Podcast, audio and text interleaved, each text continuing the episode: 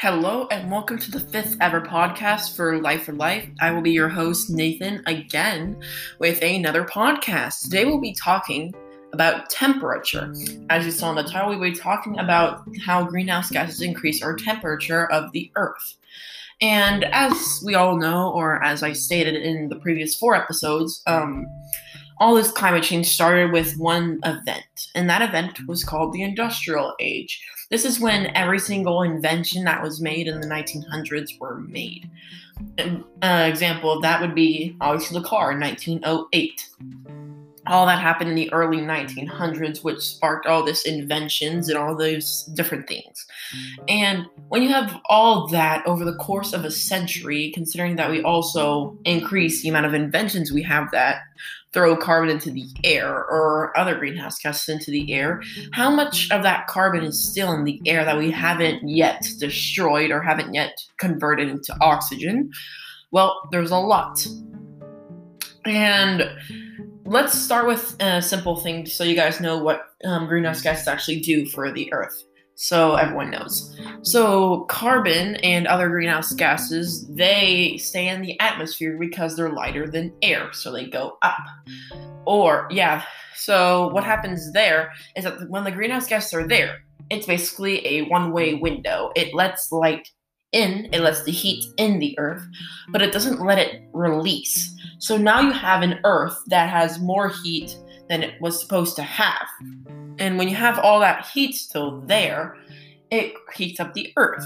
And in turn, makes all the cities go up in Fahrenheit or Celsius, depending on where you live.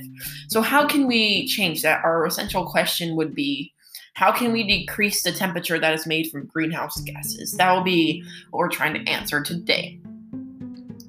So, along with trying to figure out our temperature, let's start with um, how those greenhouse gases are released. We'll go from there to the top. We'll do cause and effect. So, it's pretty organized right now. So you have nuclear power, you have cars, which throw exhaust. Nuclear power throws up greenhouse gases from the power it makes. And those are the ones I can see from the top of my head, but also deforestation throws up carbon in the air along with agriculture because of animals. And when you have all those different causes that get in the atmosphere, what does that do to the earth? I'm sure we talked about this in the last episode about ecosystems when we were saying how nitrogen makes up 78% and we have 0.04% in a century. But how does that affect, directly affect our Earth? Well, that 0.04% from last episode actually it makes a difference because you have all these many gases, but now that we're adding more to the Earth, it's basically like you have a chicken, but it's already salted, and you decide to salt it even more. You you just keep salting it until there's like a mound on the very top, and then what you do is that you get some water, you make sure the salt is dissolved, and then you just cook the chicken. Now all that salt's in the chicken, and now it's gonna taste bad. That's basically the same with the earth. The earth is clean. We added a little bit of salt, and that was from all the deforestation we have done. And now that we're adding more salt, such as nuclear power and the car's exhaust, now it's gonna taste. Now it's gonna taste bad. And what I mean by that, now we're gonna now we're gonna have air pollution. And actually, if you don't know already, 7 million deaths are from air pollution worldwide. And that's just air pollution. That's from us. That's not even from the earth that killed them. It was from us that killed them. And when you have all that air pollution, that's going to increase. That's a million. That's going to increase. And it can maybe be you one day. Who knows? But we need to make sure we stop this air pollution because if it keeps rising, that number keeps rising. It's going to rise over all the other related deaths for air quality and for tra- for water quality like there's so many different deaths but if we increase a death rate that is based on our on our actions how would that affect the nation that it is in? Well the nation that it is in with all those deaths increasing you're not going to have a nation.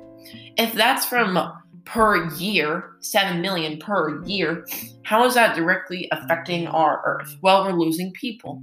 We're losing valuable people who would help, and that's just bad.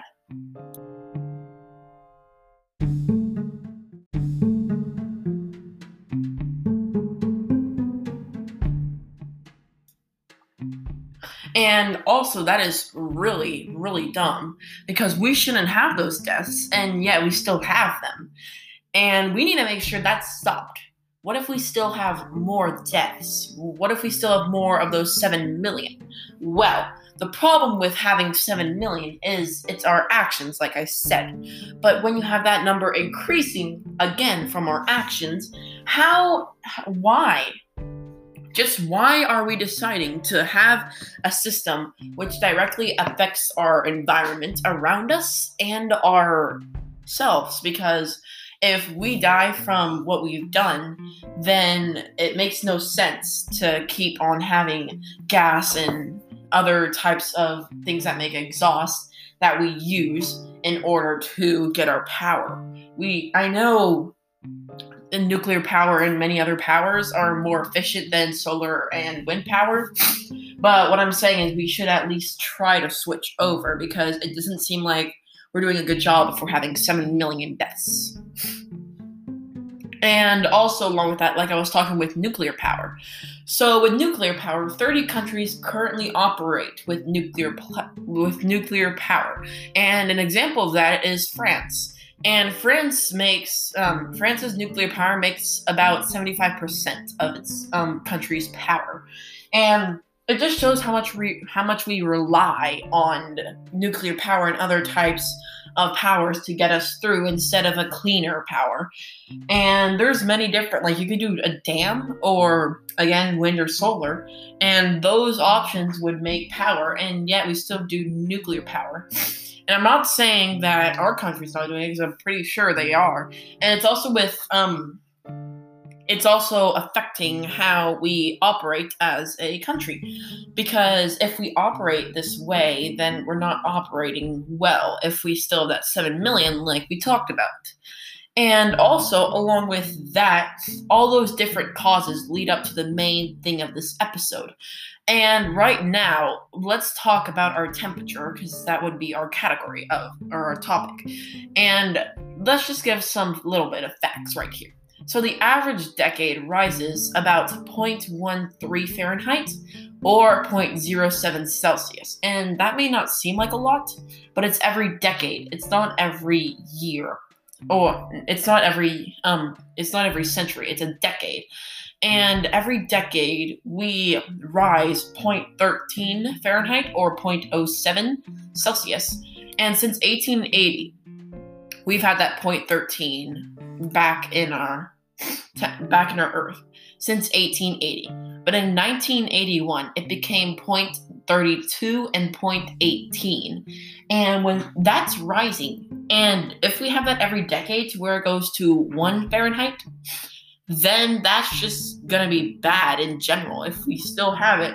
Because from the looks of it, one century we've somehow risen the average per decade by basically about 0.11 Celsius every decade. We've somehow risen that number up. I don't even know how, but somehow we've made that number higher. And that's because of the industrial age. We've started to rely on more nuclear power and gasoline vehicles to get us around, and that directly affects our carbon footprint. And along with that, the reason the temperature increases is again greenhouse gases. So, with that, you have um, many different causes to why temperature increases with that 0.32 or the 0.18. The reason that increases is again nuclear power. That make, that is a system to where it creates a combustion, which creates power. And along with that, there's gasoline. That car, we talked about this in episode two, but that car, it creates a explosion in its engine and it releases that exhaust right out. And along with that, there is again nuclear power in cars. Those are the main two causes of um, carbon in the air. And there's many different other ways we could have done this better, such as if we choose a different power, like dams, water, and solar. You see a lot of people doing that. So if we change right now, what would our Earth look like? Because I'm probably not going to name this country, but there is a country that's the most polluted, which means that they have the most air pollution. And the problem with that is that the air, the sky. We're already seeing the effects of carbon pollution, of air pollution there. Because if you look up in the sky, it's not blue, it's not clear, bright blue, it's all dark and gray. You don't see the sun anymore. You see you see fumes in the air, visible fumes. They're not even invisible anymore, they're visible. And that just boom, that's that's our effects. And if you want to go there, sure, search it up, go for it.